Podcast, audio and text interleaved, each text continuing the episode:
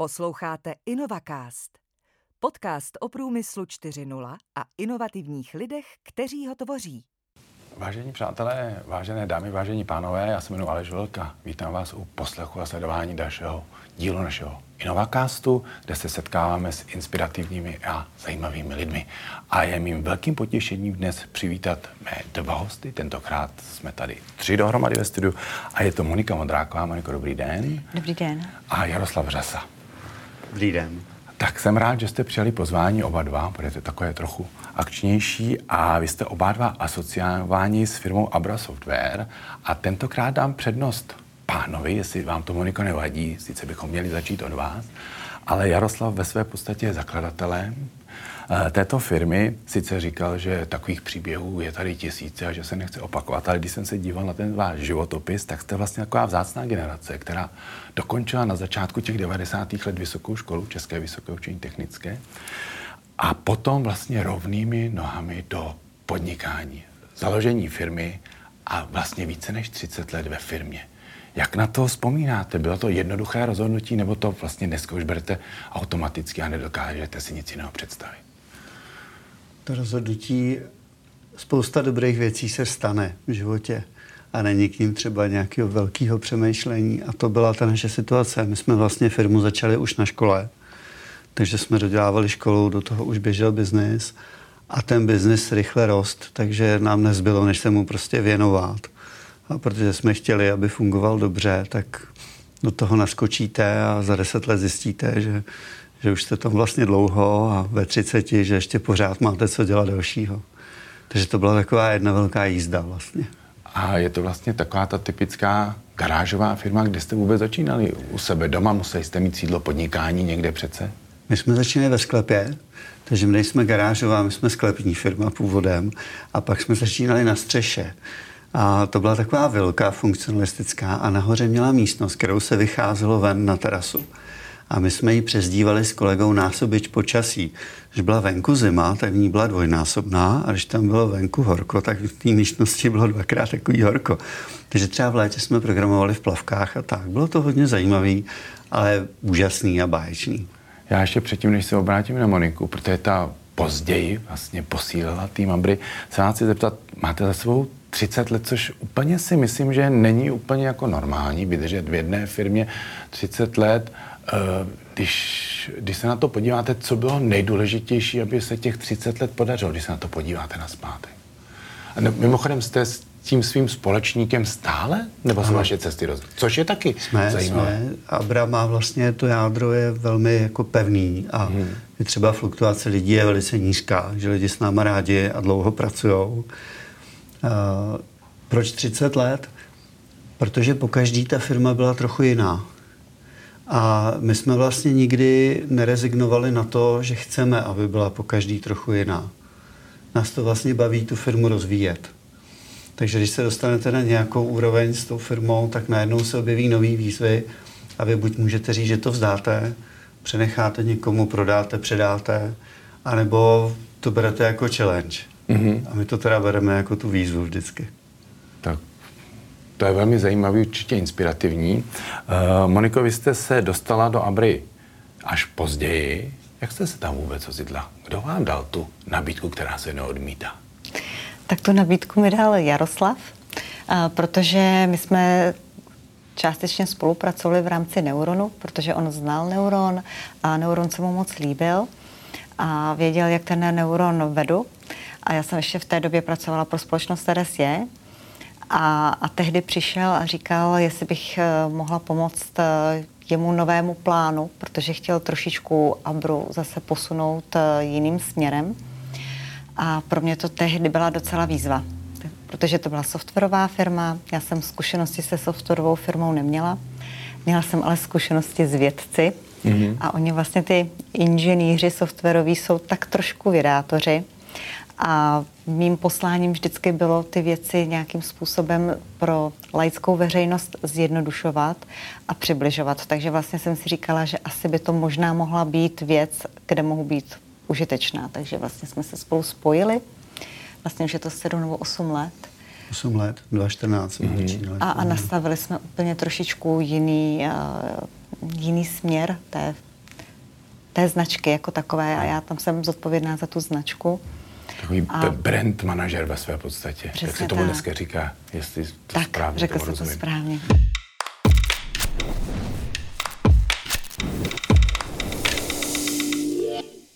Já se vás chci zeptat, zkuste právě proto, že nejste vlastně softwarářka a někdy ty softwaráři, inženýři se dívají na ty produkty a na své firmy právě očima té, té techniky. Kdybyste měla popsat zjednodušeně, jak dneska vidíte Abra Software, jak byste to popsala? Zjednodušeně a současně kolik má lidí dneska Abra? V současné době se pohybujeme kolem 250 lidí. Poměrně rychle rosteme. A kdybych měla popsat eh, software Abra, já jsem typ, který je hodně velkým srdcařem. A já vždycky za tím produktem potřebuju vidět nejenom ty nula jedničky, ale vlastně to srdce. A to je něco, co se nám, myslím, v té Abře podařilo, eh, že vlastně ta Abra je o lidech a vlastně to, co děláme a ten produkt je zase pro lidi. A my vlastně pomáháme podnikatelům, aby se jim lépe podnikalo právě díky těm informačním systémům. A to je, myslím, pro mě a, něco, co je tím, že to je užitečné, tak si myslím, že i všichni lidé, kteří jsou na palubě v Abře, tak to všechny baví, protože tam je ta užitečnost. A zároveň samozřejmě ty IT zaměstnanci, kteří vyvíjí ten software, tak ty si tam přijdou na své v rámci té techniky, protože opravdu tam vyvíjíme to nejlepší, co se dá vyvíjet v současné době.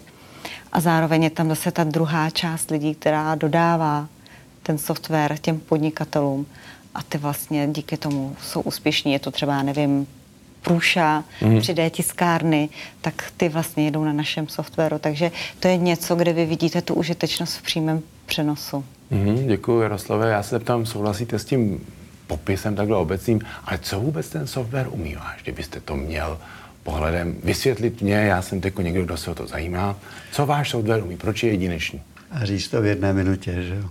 No, v jedna minuta už je dlouho. Ve třech slovech. Když máte firmu, tak vlastně všechno, co se ve firmě děje, tak se dá nějakým způsobem převést do čísel. A lidi tohle dělají proto, aby dokázali to, co se v té firmě děje, řídit, analyzovat a zamýšlet se nad tím, jak to dělat lépe. A vlastně všechny ty systémy to první, co dělají, že zaznamenávají, co se ve firmě děje, aby se mohlo následně na ty data někdo podívat a říct, aha, tak my příští rok to musíme dělat trošku jiným způsobem. Tak to je třeba první ta věc, kterou poskytují.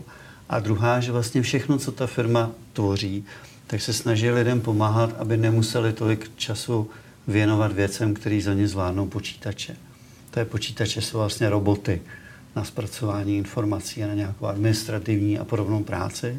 Takže vlastně my pro ně ty počítače kročíme, aby tohle všechno jim v tom pomáhali, dělali to za ně. A ta unikátnost, ta je ve věcech, jak na to jdete. A ty softwary, teď bych hodně zavřet do detailu, ale ty softwary můžete stavět jako takovou snůžku aplikací, které tak nějak volně spolu spolupracují a to je cesta, která je krátká. Jednoho dne vás to doběhne. A nebo to můžete stavět opravdu z gruntu, pořádně a poctivě, technicky i technicky. A my si to vždycky ve firmě říkáme, že vyrábíme takový motor do F35. Jestli jste to někdy viděl, tak to je nádherná strojírenská práce. Já se přiznám, já jsem ho neviděl, to ne, nebudu lhát. My ho máme ve velkém obraze, ho máme ve firmě aby všichni, kdo tvoří to jádro toho systému, aby věděli, že to mají udělat stejně dobře jako motor do F35. A to je nějaký základ, na kterém to celý stojí. A když to takhle vemete a máte ten software jako platformu, tak už na ní vystavíte všechno další. Někdo na to má svoje e-commerce řešení, někdo na tom jede výrobní věci, někdo si to spojí pro řízení služeb třeba, nebo to použije na úplně jako jinou záležitost. A když ten fundus, ten podvozek je dobrý a výkonný, tak to je ta cesta, jak se to má dělat z našeho pohledu. Já se vám přiznám, že teď jste vlastně pro mě schrnul takový ten základ, vždycky se tady hostů ptám, co je pro ně průmysl 4.0. A vy jste v těch dvou větách první vlastně schrnul takovou vaší představu, která tady je. To znamená, já se snažím, já mám nějaký systém, který zachycuje ta data, mm-hmm. ta data využívám a s nima pracuji, abych se zlepšoval a ušetřím práci lidem. To, co mohou dělat roboty a stroje, dělají za ně. Soula, takhle jsem to najednou chápal. Říkal jsem si, opět se přibližujete k tomu, co tady lidé popisují hosté. Eh, Průmysl 4.0 jde ještě trošku dál. A vlastně v momentě, kdy takhle zdigitalizujete podnik, to, co jsme udělali, tak to je digitalizace ano. firmy, tak vlastně se snaží ty zdroje, který máte, ať už výrobní, nebo nějaký materiály, nebo lidi, nebo peníze a tak dále, tak co nejvíc kombinovat s jinýma dostupnýma zdrojema, třeba v jiných firmách a podobně, a sám se přizpůsobovat tomu cíli, který mu zadáváte. Takže v průmyslu 4.0 se třeba dokážou mezi sebou povídat výrobní centra, které jsou od sebe 700 kilometrů. Přímo v Národním centru to můžete vidět, mm-hmm. protože je propojený do Saarbrückenu. A e, koordinovat tu výrobu tak, aby ve finále zákazník dostal to, co chtěl, nestálo to moc času, bylo to efektivní na peníze a co nejméně se u toho lidi nadřeli i v té duševní práci, že se to samo zorganizuje, aby to takhle chodilo. A další velký princip eh, jako průmysl 4.0 je, že vlastně všechno, co se fyzicky tvoří, tak má k sobě takzvaný digitální dvojče. Čiže to máme kompletně popsaný v počítačích a dokážeme to modelovat dopředu. A to je obrovsky důležitá věc, protože když stavíte třeba výrobní linku, tak když ji jenom stavíte, tak teprve pak zjišťujete, že někde ten robot šmrcne o člověka, nebo někde se netrefí, nebo něco podobného. A když to máte v digitálním modelu, tak to celý připravíte a zkoušíte všechny funkční možnosti, které tam nastanou a teprve potom ji zrealizujete fyzicky. Ušetříte hodně času, peněz a dokonce je to i větší zábava pro ty lidi. Mm-hmm. To je promysl 4.0.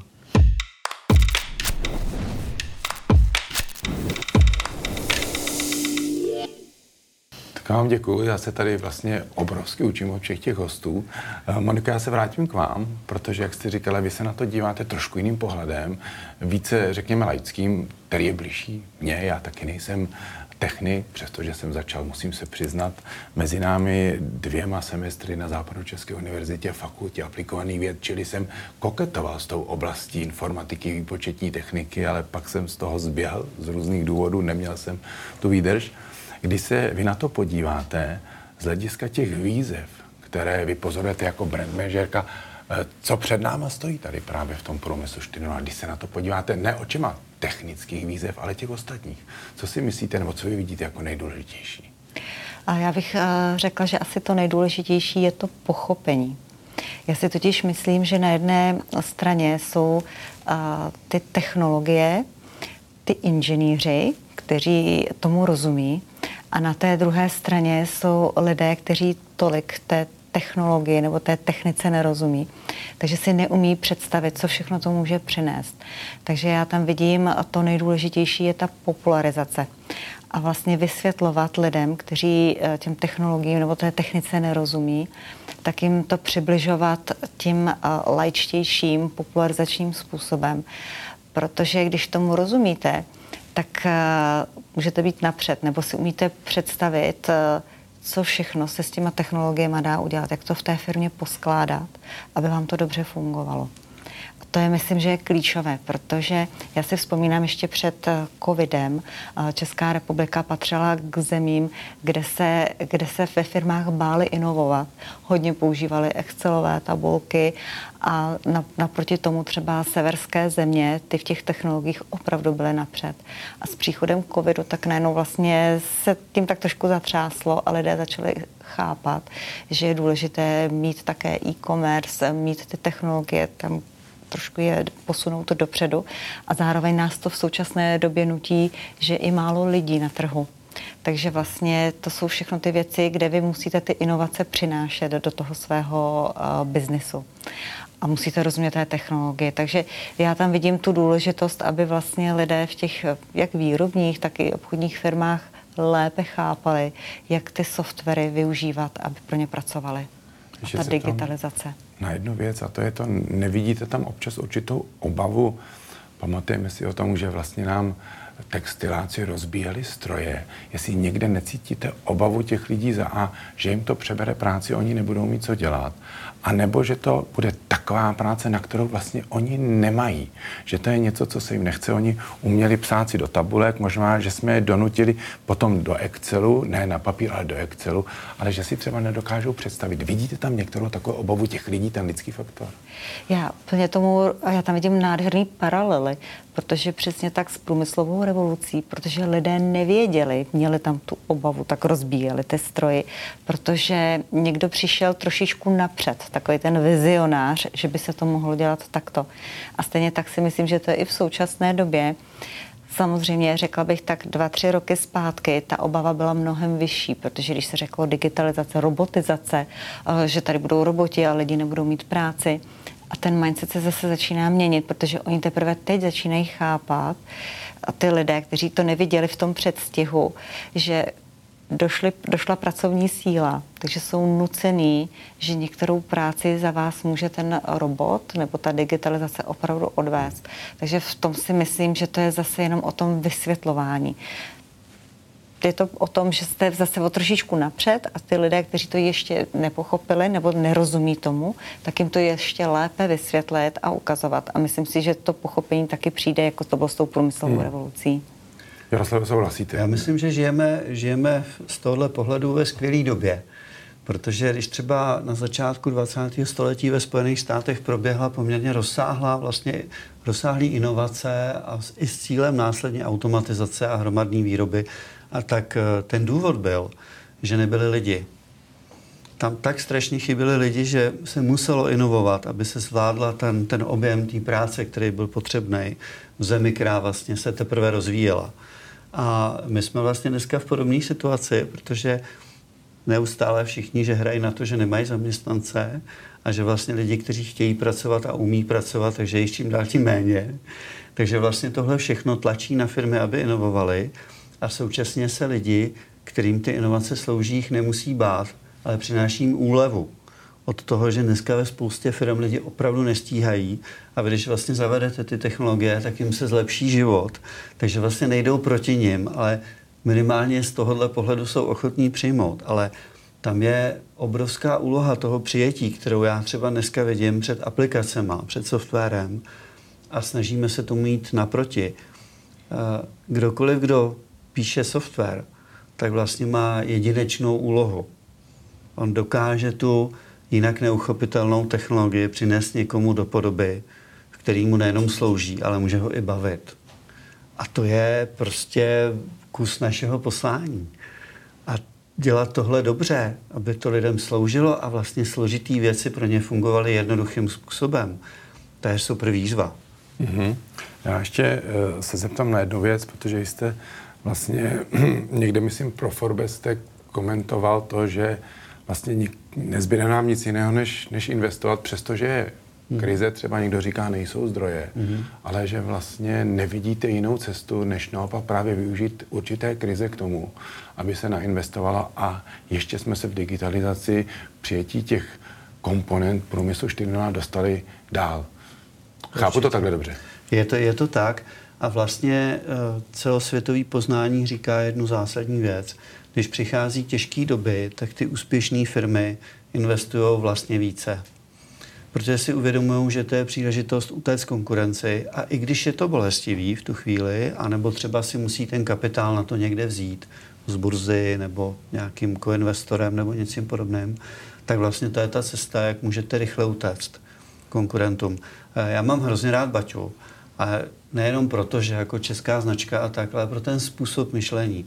A tam to bylo přesně tak. Když přišla velká hospodářská krize, tak firma Baťa byla nějak veliká. A když hospodářská krize končila, tak ta firma byla několikanásobně větší.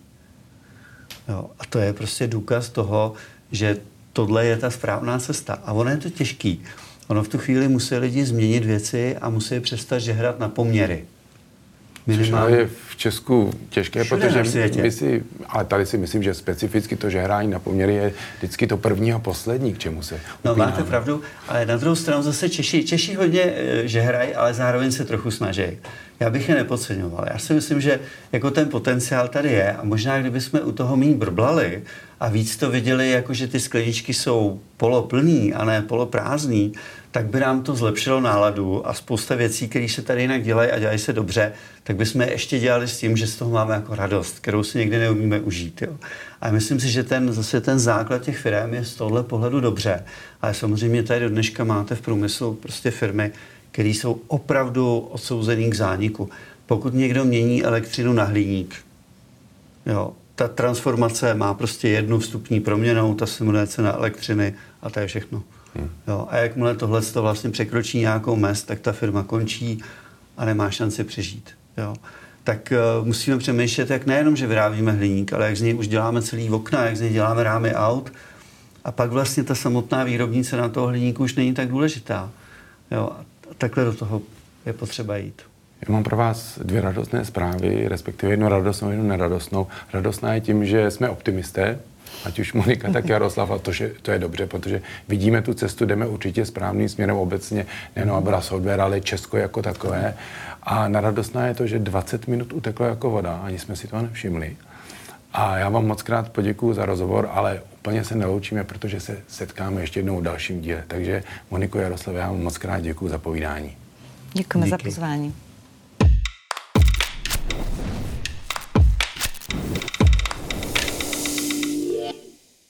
Tvoříme ekosystém pro průmysl 4.0 v České republice. Spojujeme inovační lídry, výrobní a technologické firmy, malé a střední firmy, startupy, univerzity, výzkumné a oborové organizace a vytváříme unikátní prostředí pro inovace. Připojte se k nám.